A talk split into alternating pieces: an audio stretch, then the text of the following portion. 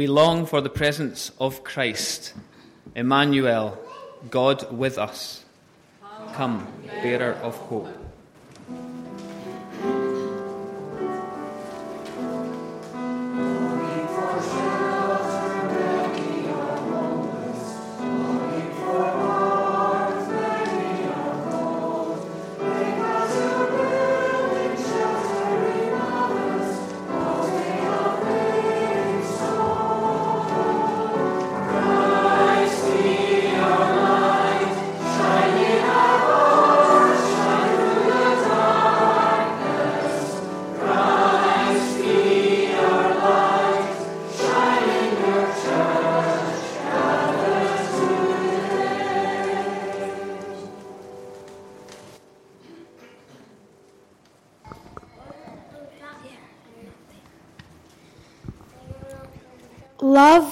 To earth to, to live among us, full of grace and truth. Come, bearer of hope. Don't be afraid. See, I am bringing you good news of great joy for all people. Christ shine in our hearts today.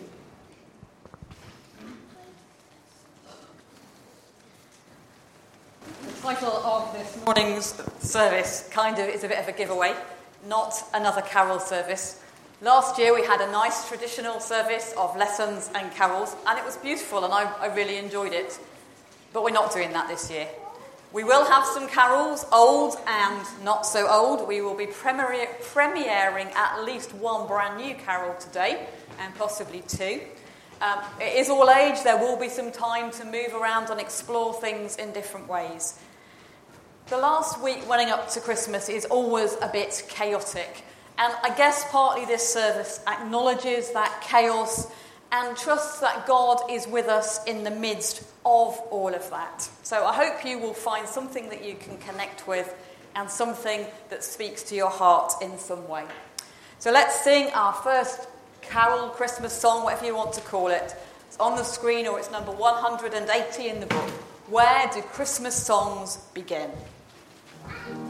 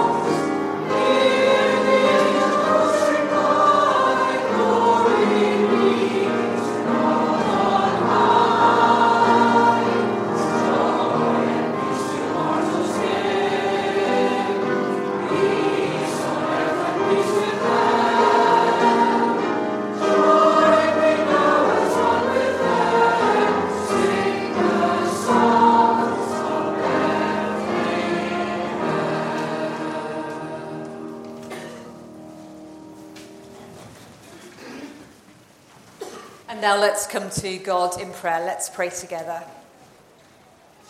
And we will follow the prayer, as is our custom, by saying the Lord's Prayer in our own first languages and preferred versions. We're almost there now, God. Our journey through Advent will soon be done. The shops will close, and we will do our Christmas thing. So, just before we get too carried away, just before we deck the halls and trim the trees, gorge ourselves on rich food, play with our new toys, or doze in front of the television, we pause to focus our attention on you. In you, everything has its beginning. In love, you spoke, and order began to evolve from the swirling darkness of chaos. Stars and planets, too many to count, in galaxies and universes beyond imagining. Atmospheres separated from eddying oceans, dry land distinct from vast seas. Life began. Tiny green shoots that would become great forests. Plankton, amoeba, fish, lizards, insects, ducks, other birds, and in time, sheep and cattle and foxes, squirrels, donkeys, duck-billed platypuses, and camels. And then humans. People like us who could marvel at the world of which they're part. People with curious minds and varied emotions who could and would seek to make meaning and who would discover that only in the indefinable mystery that is God could this endeavour find its goal. This mystery we pause to remember.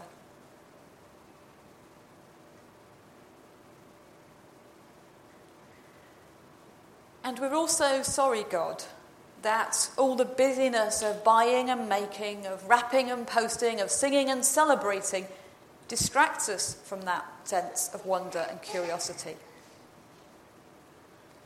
And yet, here too is a mystery no less profound that you, creator of all, delight in the tentative and imperfect praises of your people. Forgive our sins and listen to our prayers.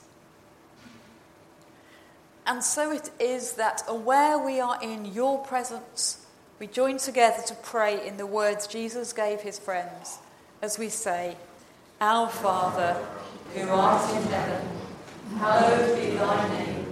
Thy kingdom come, thy will be done on earth as it is in heaven. Give us this day our daily bread, and forgive us our trespasses, as we forgive those who trespass against us and lead us not into temptation, but deliver us from evil. For thine is the kingdom, the power, and the glory, forever and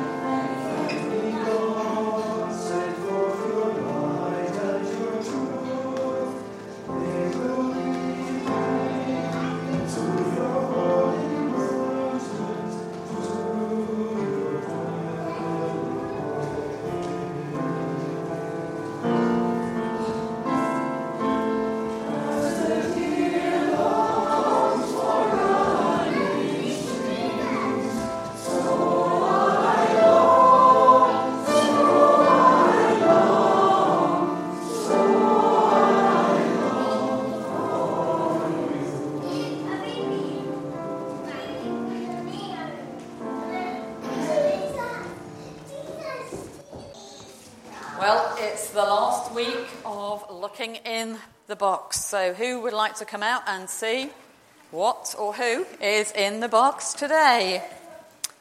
It's a bit like um, Lloyd Grossman through the keyhole, isn't it? Who would we find in a box like this? You coming to join us, Bonnie? Right, let's bob down because we are getting taller and taller and taller between us. So, who hasn't opened the box? Who would like to open the box do you want to have a go? Okay, and Bonnie, who's in the box? Hold him carefully. Shall I hold him? That's okay. So, who's that? It's a king. Yeah, what else might we call them? A wise man, well done. Or can you remember from last week? Yeah, Magi and Magi. Yeah, they're so different names to these people. Now, these actually don't come to see Jesus for a long, long time yet. But if you look on the table, we've got Mary and Joseph. They're on their way to, from Nazareth to Bethlehem. They haven't got there yet, have they? Because it's not Christmas Day yet. Can you remember where the shepherd was last week? That's right, the, the shepherd's over on the hill and the wise men are far off in another country. So, Sarah, would you like to go and put the wise man on the table where the hymn books go? Because he's just beginning his journey all the way with his friends. He hasn't met his friends yet, but they will meet up on the way. And I think we have five more stars, only four more spaces on our, our advent calendar, but five more stars. Now, Sarah, you didn't get one last week, so I think you should get first who would you want one? No? Yeah? Didn't think you got one last week. Anybody else not get a star last week who would really like one? You think you didn't? Okay. You can have one, that's all right. As long as the people who didn't get one last week get a go. Are you okay if you don't get one, Freya? Thank you. I'll tell you what, how about you be glue monitor for me? That would be fantastic. Right, do you want to come round to the microphone so we can read them? And maybe Liz will help you if you need a bit of help with gluing. Right, so who has got number 21? Okay, I think 21's first, isn't it? In the season of winter, the leaves are almost gone and the trees are bare. Yet within that bareness, there is a promise of new life. If you wish, hold the leaf in your open hands as you think about what new life might mean for you. At the end of the day, place a leaf where you will see it daily as a reminder of your thoughts. So that's a reminder then that in the winter, even when it seems like everything is dead and gone, there is new life waiting to burst forth. And perhaps on your way home, if you find a leaf, you could take one and hold it uh, in a quiet moment and ponder on the, the sleeping plants and, and the new life that will come in the spring. Who's next? Who's number 22? For adults and children alike, excitement around hoped for gifts mounts as they wait for Christmas Day behind the tinsel and wrappings. May also long for something deeper and more lasting. If anything were possible, what lasting gift would you ask for? So, behind all the tinsel and wrapping, people may be looking for something a bit more lasting. Good question to ponder this week. What would you really ask for if you could ask for anything? It's a bit like what we ended up doing last week, but it's good to do that again. Who's next? Are you next, Rory? For some people, this week brings increasing pain as they cope with loss or grief or disappointment. disappointment. They cry out for help and sometimes hear little re- responses. So, yeah, Christmas can be a very difficult time for some people, a very sad time. Perhaps they remember somebody who isn't going to be there anymore, or they're perhaps unwell, or money is tight. So, just a reminder to think of other people. The Bible story of Jesus paints a picture of, mu- of a much gentler rhythm of life than today, one that goes at a walking pace. What might help you to live with this season at a slower pace? Will you decide to take the time to stand and stare? What is the life if full of care? We have no time to stand and stare. Wonderful, thank you. So, a reminder just to pause. There's got lots of reminders to pause this week. It's such a mad week. It's good to have some reminders to pause. And the last one will be Christmas Day, and as quite a lot of people won't hear, be here, we'll read that one today, and we'll perhaps stick this one right on the top of the calendar. For Christians, this is the beginning of the story and not the end. Before, before the rush on of the day begins, look back to the last year and remember the highs and the lows. Treat today as a new beginning and look forward to to what to what the coming year might bring. So that's a reminder on Christmas Day when we're all so busy ripping over presents, eating too much food, playing new games, whatever it is, just to pause and look back at all the good things there have been this year and to give some thanks for that. I think we might need to just pop that one either on the end or at the top or something because there isn't actually a space for that one. We're going to sing another song, but I'm going to cut the number of verses. It's got a lot of verses, and we, we kind of want to get through everything. So we'll just do the first, second, and last verses, and I'll try to flick really quickly on the screen for those who are using the screen for the words. Number 162 in the hymn book. Every star shall sing a carol.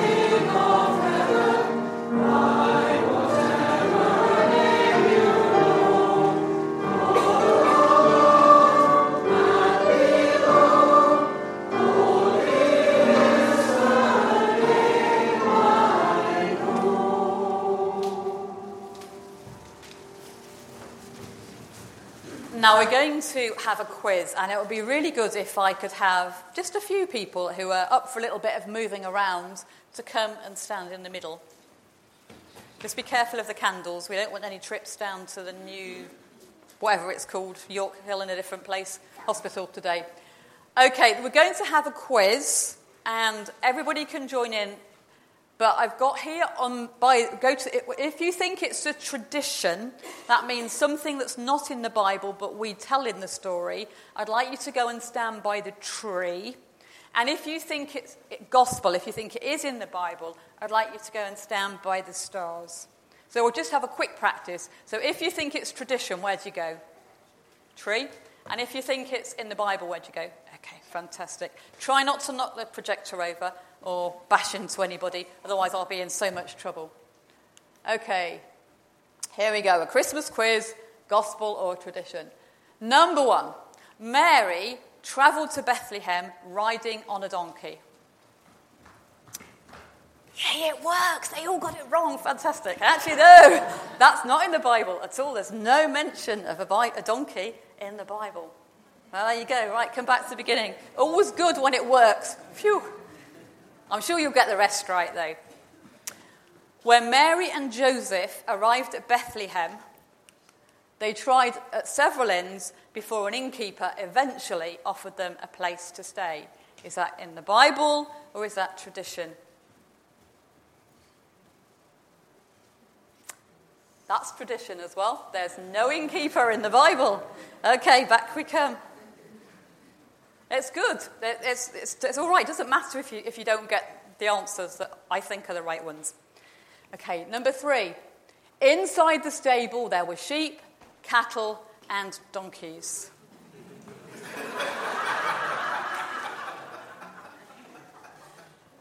I'm sorry, Freya. They're right. well done. Back to the middle. I'm sure you get the next one. Next one. When Jesus was born, Mary wrapped him in strips of cloth and placed him in a feed trough to go to sleep. Is that in the Bible or is that tradition?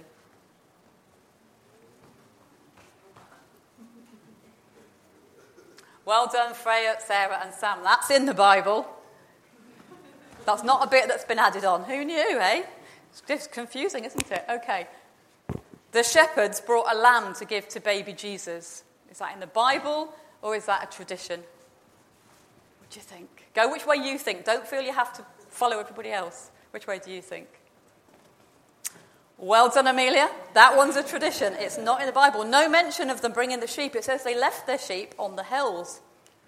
After they'd seen Jesus, the shepherds went away and told other people. Is that in the Bible or is that in, the in tradition? Oh, which way do you think, Sarah? Well done, everybody. That is in the Bible. The shepherds did go and tell other people. We forget that bit of the story very often. Mary and Joseph returned to Nazareth after Jesus was born. Is that what the Bible says, or is that what we've added on? What do you think?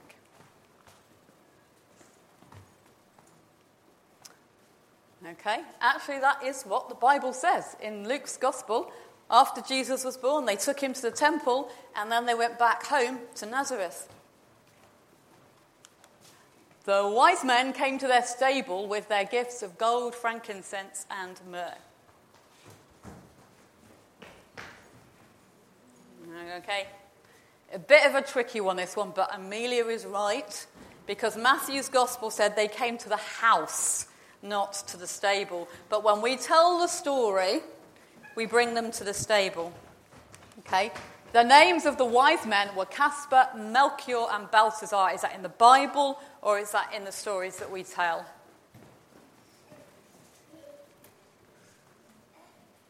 Uh, which way are you going to go, you two? Bible or stories? Which do you think? Which do you think, Sam? You're going to go with your sister or are you going to go with the others? Well done. It is actually in the stories we tell. We don't know their names. We don't even know how many there were because the Bible doesn't tell us. Okay, one last question. After the visit of the Magi, Magi, however you say it, kings, wise men, whatever we want to call them, Mary and Joseph took Jesus to Egypt for safety. Is that in the Bible or is that just in the stories we tell? Ooh, hard. What do you think, Fergus? Which way are you going to go? Ah, okay, bad choice. That one's actually in the Bible. Thank you all very much indeed for doing that. Now, I reckon if I'd asked the grown ups, they'd have got them all wrong. So, well done. Lots of things that we think are in the Christmas story. Well, they kind of are, but they're not in the Bible. And the grown ups are going to be thinking a bit more about that. Well, not necessarily the grown ups. Those who choose to stay and listen to me will be thinking about that a little bit more later on. We're going to sing a, a carol now. And this carol is written by somebody called Graham Adams. And Graham Adams was in the year above me at Vicar School in Manchester. He's actually a congregational minister rather than a Baptist minister. And he wrote a version of Away in a Manger, which we sang in College Chapel. Now, if you like the traditional Away in a Manger, you might not like this one. So I apologise once and once only, but we're going to sing it anyway. Uh, and it's always good to have a little bit of a challenge to what we think is so comfy. So let's sing the song. You can stay seated for this one.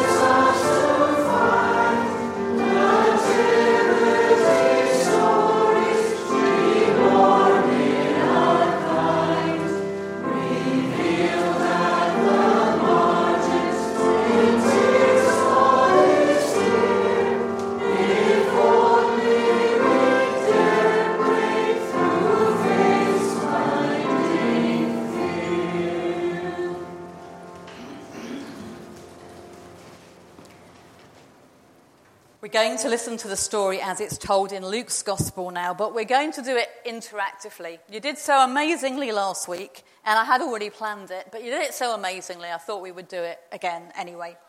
When you came in, you will have found a prop on your chair. If you have uh, a piece of tinsel, a long piece of tinsel, that means you're an angel, and I invite you to make a halo and put it on your head if you like to. And when I say angels, I want you to say, Hallelujah. Can the angels have a quick practice of that one? Okay. One, two, three. Hallelujah. Bit better. if you have a sort of tinsely bow thing, then you're Mary. Um, and when, we, when I say Mary, which I think is probably once or twice, um, what would you like to say, Marys? I don't think we'll go praise God after, after last week. I can't better that one. What would you like to say, Marys? Any, th- any thoughts? oh dear, I'm going to have to think of something really quickly. Um, perhaps you'll just stick with your praise God from last week then, because I haven't got anything else off the top of my head. If you've got a piece of wood, who do you think you might be? Joseph, yep. And what would the Josephs like to say? You want to say, oh, gosh, we're not really very imaginative. Okay, oh Mary, which is what you said last week, that's fine. Um, if you have got a sheep, you are a flock or a sheep, but you can also bleat when I say shepherd. So you could say ba or whatever you think a sheep sounds like. And if, you're a, if you've got a, a candy cane, that's a shepherd's crook, and you can be a shepherd, and you can be a Yorkshire shepherd and say, ooh are, ooh are. Can you manage that, shepherds? Because it sounds better than we are humble shepherds, I think. Can you say ooar, are, ah, ah, shepherds? Oh, thank you. With a few shepherds. Okay. Right, let's see how we get on. This is the Bible, but not as you've heard it before. In those days, a decree went out from Emperor Augustus that all the world should be registered. This was the first registration and was taken when Quirinius was governor of Syria. All went to their own towns to be registered. Joseph also went up from the town of Nazareth in Galilee to Judea, to the city of David called Bethlehem, because he was descended from the house and family of David. He went to be registered with Mary, to whom he was engaged, and who was expecting a child. While they were there, the time came for her to deliver her child. And she gave birth to her firstborn son, and wrapped him in bands of cloth, and laid him in a manger, because there was no place for them in the inn. In that region there were shepherds, very quiet shepherds, living in the fields, keeping watch over their flock by night. Then an angel of the Lord stood before them, and the glory of the Lord shone round them, and they were terrified. Surprised. But the angel said to them, Do not be afraid, for see, I'm bringing you good news of great joy for all the people. To you is born this day in the city of David a Saviour who is Messiah, the Lord. And this will be a sign for you. You will find a child wrapped in bands of cloth and lying in a manger. And suddenly there was an angel with a multitude of the heavenly host praising God and saying, Glory to God in highest heaven, and on earth peace among those whom he favours. When the angels had left them and gone to heaven, the shepherds said, Let us go now to Bethlehem and see this thing that has taken place, which the Lord has made known to us. So they left their sheep, went with haste, and found Mary and Joseph and the child lying in a manger. When they saw this, they made known what had been told them about the child. And all who heard it were amazed at what the shepherds said to them. But Mary treasured all these words and pondered them in her heart. The shepherds returned, glorifying and praising God for all they'd heard and seen, just as it had been told to them. Well done. Okay, we're going to go to some zones in a minute to continue to explore in different ways for around about 20 minutes. If you would like to have a go at writing a new carol, please make your way when the music plays to the memorial room where Leanne and Ken are kind of overseeing that group. And we will definitely be premiering Leanne's carol that she sent me last night and whatever we get from there. If you would like to make a little keepsake, a little gift box to take home, please make your way to the mezzanine where Kathy and Mary will be watching over you. If you would just like to do some colouring, there's a colouring corner in the snug. If you fancy doing some nice messy things with sugar and biscuits and icing and such like, make your way to the creche room where Katrina and Neil will be looking after you. And if you want to listen to some talking, then just stay put because I will be doing a short reflection. Thanks, Paul.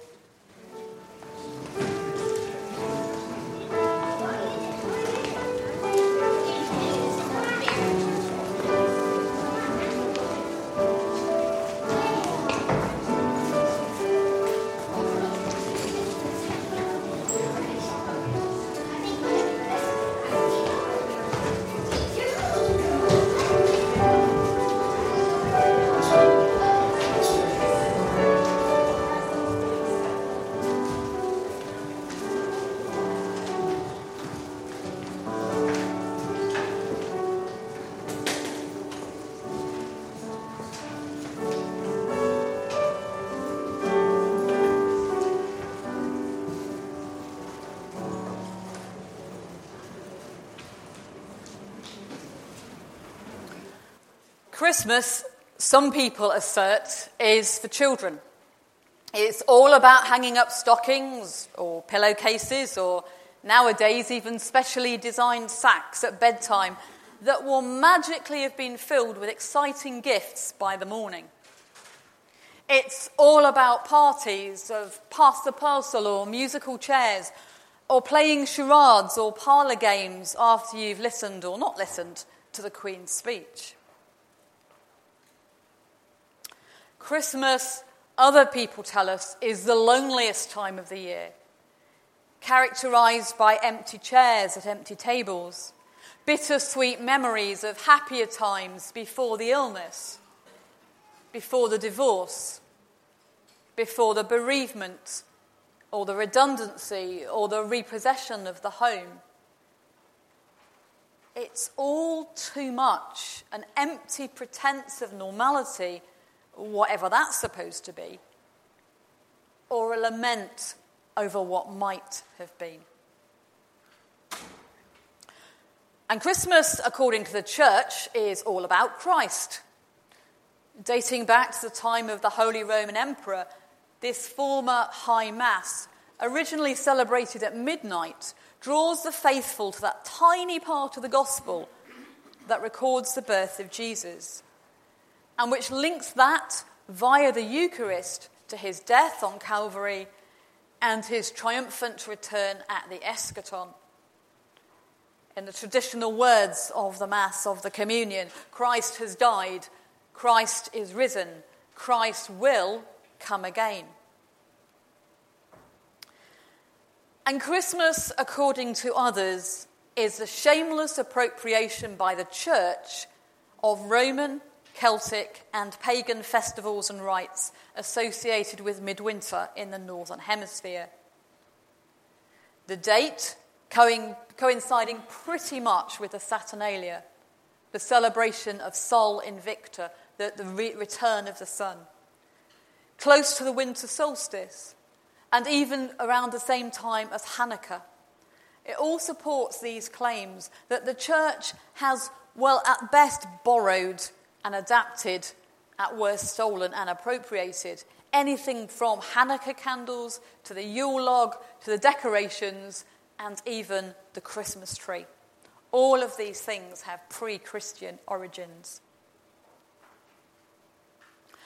And each of these assertions that it's all for children, that it's a really lonely time, that it's all about Christ, that it's absolutely nothing to do with Christ, actually, all of them have some truth to tell. There isn't one way that we should feel about Christmas. There is no tidy, unambiguous, base, un, unambiguous basis for the story or its embellishments or the festival or its traditions. It's not neat and tidy. Even the Gospels don't give us a nice, neat, tidy story. That's why we have our kind of tidied up version. And our quiz showed us really well, much better than I dared hope, I have to admit, that a lot of what we think is in the Christmas story has no basis in Scripture. But what I would want to say is that these embellishments are actually a creative hermeneutic that point us to deeper truths than the very limited and largely matter of fact narrative of the gospel. The gospel just says this happened, this happened, this happened. But the bits we've added on have new and additional things to tell us. The mean innkeeper does not exist in Scripture. In fact, there is no inn, and the inn was quite probably a house. But we like him as a character, don't we? He's that good baddie that you kind of like, you know, the bah humbug character who tries in vain to turn away the persistent Joseph and the pregnant Mary. He's the one who doesn't want any part of that stuff, thank you all the same. The one who perhaps is a lonely person or an isolated person. Perhaps he's embittered by past experience. Perhaps he's afraid of being taken for a fool or let down one more time.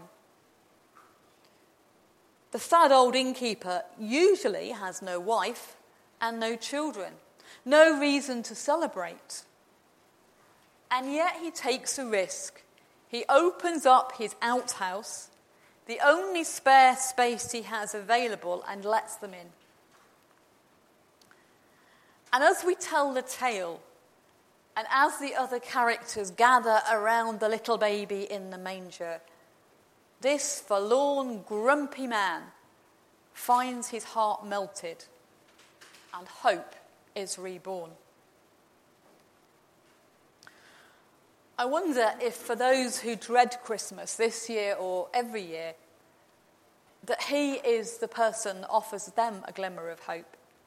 Somebody who, like them, feels on the outside, but who discovers himself surprised by joy as he takes the risk. And this time, he isn't rejected. This time, he's not played for a fool.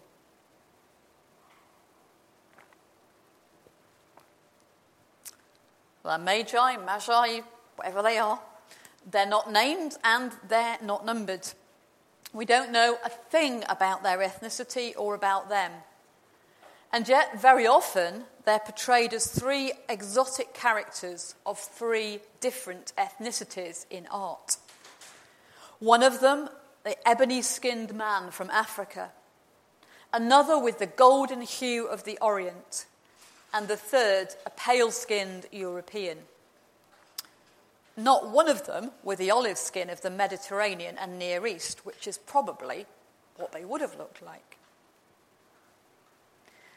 These kings, as they often are portrayed, are representatives of all nations, of all ethnic groups, and implicitly, implicitly those of all faiths and none.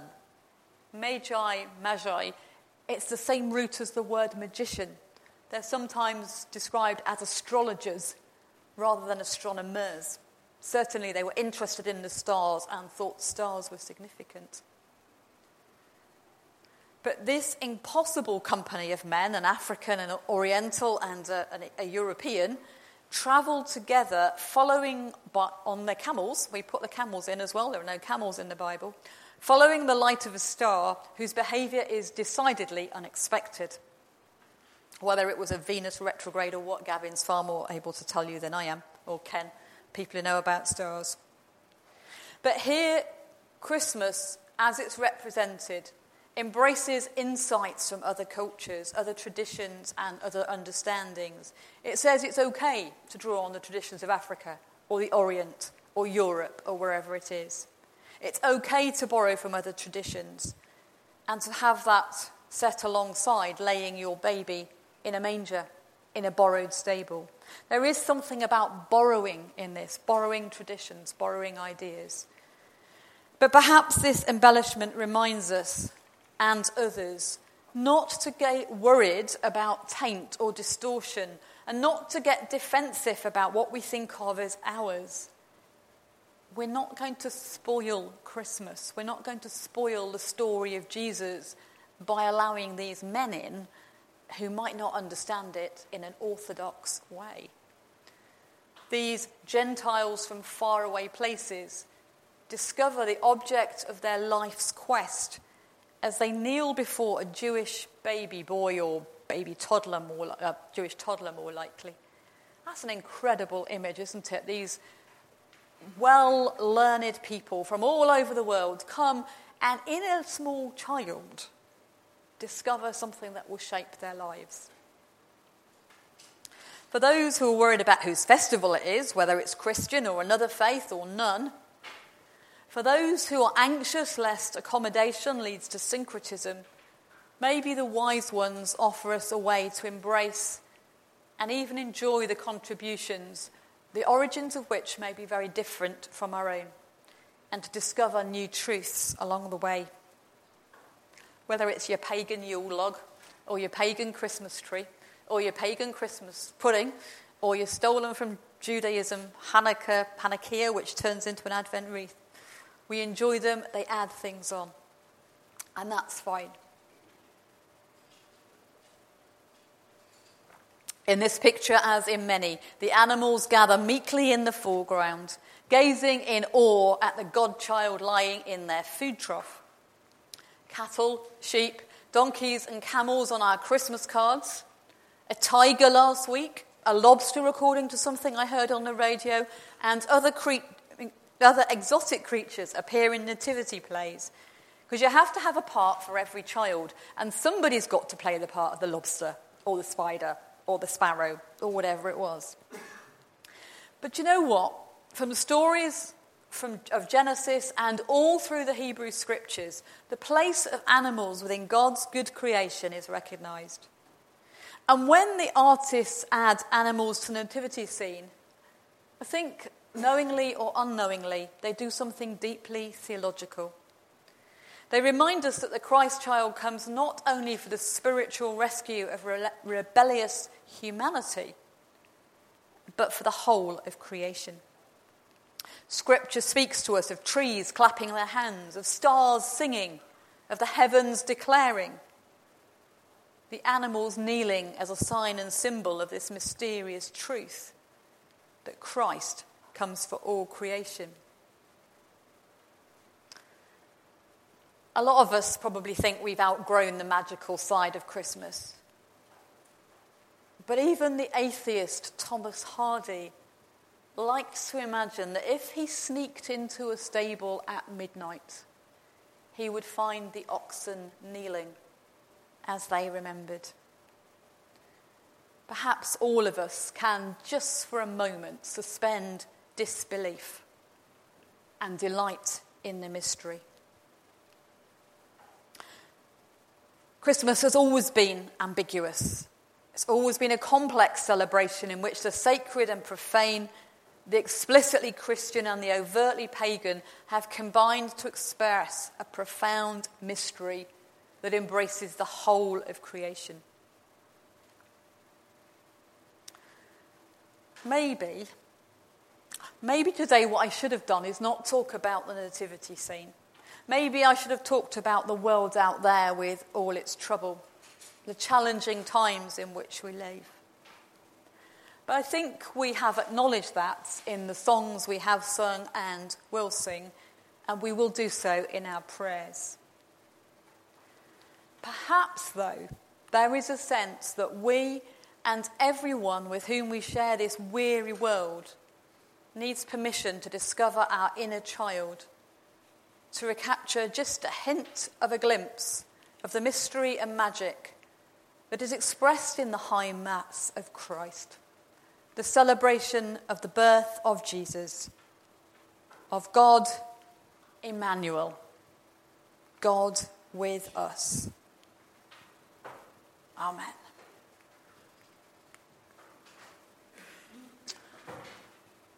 On your chairs when you came in, you should have found a brown paper star and a pencil. Um, what I would like you to do, if you would be willing to, um, you don't have to, but I'm going to invite you to, is whatever prayer you would like to write, to pray today for yourself, for others, you can draw it, you can write it. Uh, on the star, and then we'll, if you would be willing to come and add them to the string, we can hang up our stars of ordinariness in the sky with our bright ones and make this our prayers for others.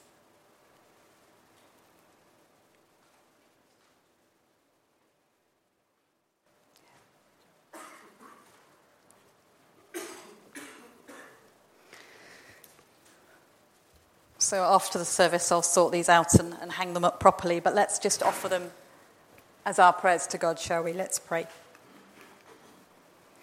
Creator of the stars, born under starlight as a little child. We who are part of a world weary and that has lost its sense of wonder offer these prayers written on stars, knowing that you will hear them and knowing that you will transform them from the dull brown of the paper to the bright, sparkling lights of hope. For we offer them in the name of that child, Jesus, our Emmanuel. Amen.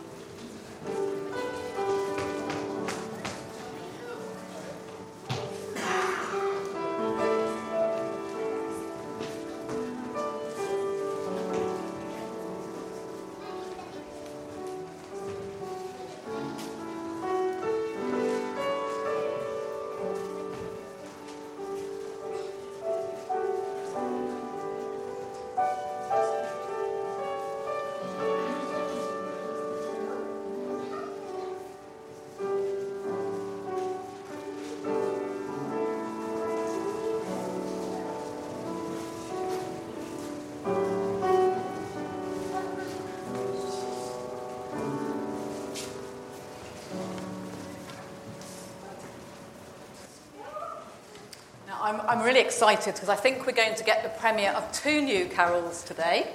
Uh, three, even. Okay, that's fine. Well, perhaps sing and read, but it's fantastic. So, really excited about this. Leanne sent me one last night, and I just thought it was too good not to sing. So, thank you very much, Leanne. So, this is the world premiere of a new version of In the Bleak Midwinter. Not sure if that's what Paul was expecting, but it is. we'll go with this one. Sorry, Paul.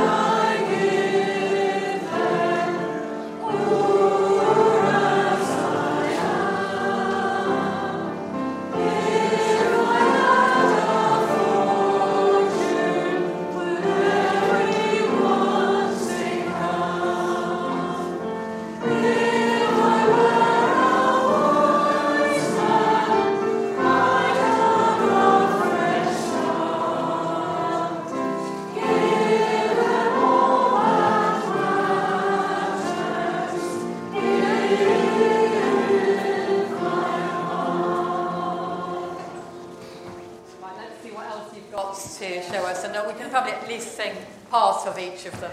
Um, who's going first? Elaine going first? No, no, no, no, that's all right. We'll, we will. Um, it's only two. They're only two short verses, so I'm. Love divine. Love came down at Christmas, is it? Love looked up at Christmas. Love bewildered. Love divine. Love reached out at Christmas. Tiny fingers held the sign. Worship with a baby. Love demanding. Love divine. Worship we our Jesus. Usual chaos. Sacred sign. That's superb. Um, maybe we can have a go at that one, Paul, if that's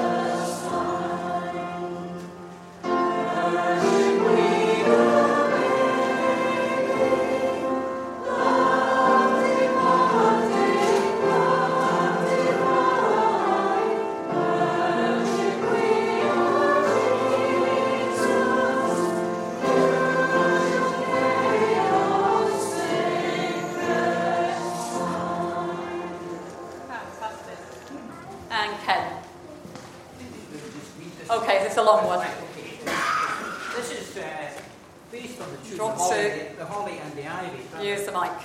Cheers lushly on the tune the Holly and the Ivy. I if I can see.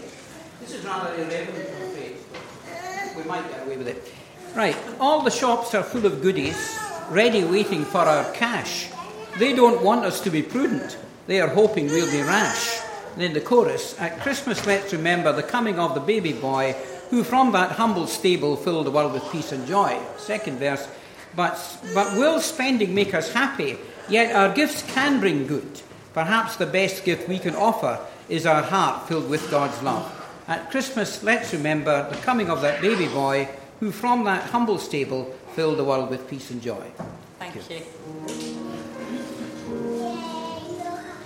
And with your permission, if I can take those home, I'd love to type them up and get those on the internet so that other people can see how creative you all are.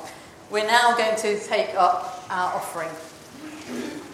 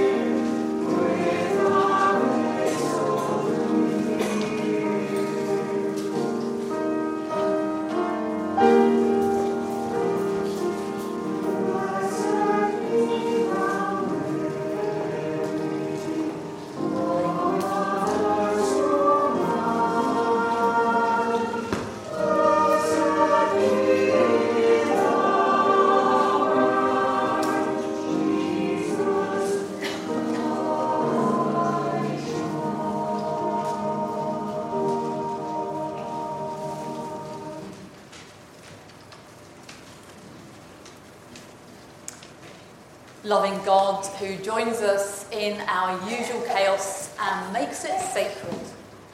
We bring these gifts of money and we bring ourselves, offering them in your service and asking that we may grow in love and share the story of Jesus with those around us today and in the days ahead.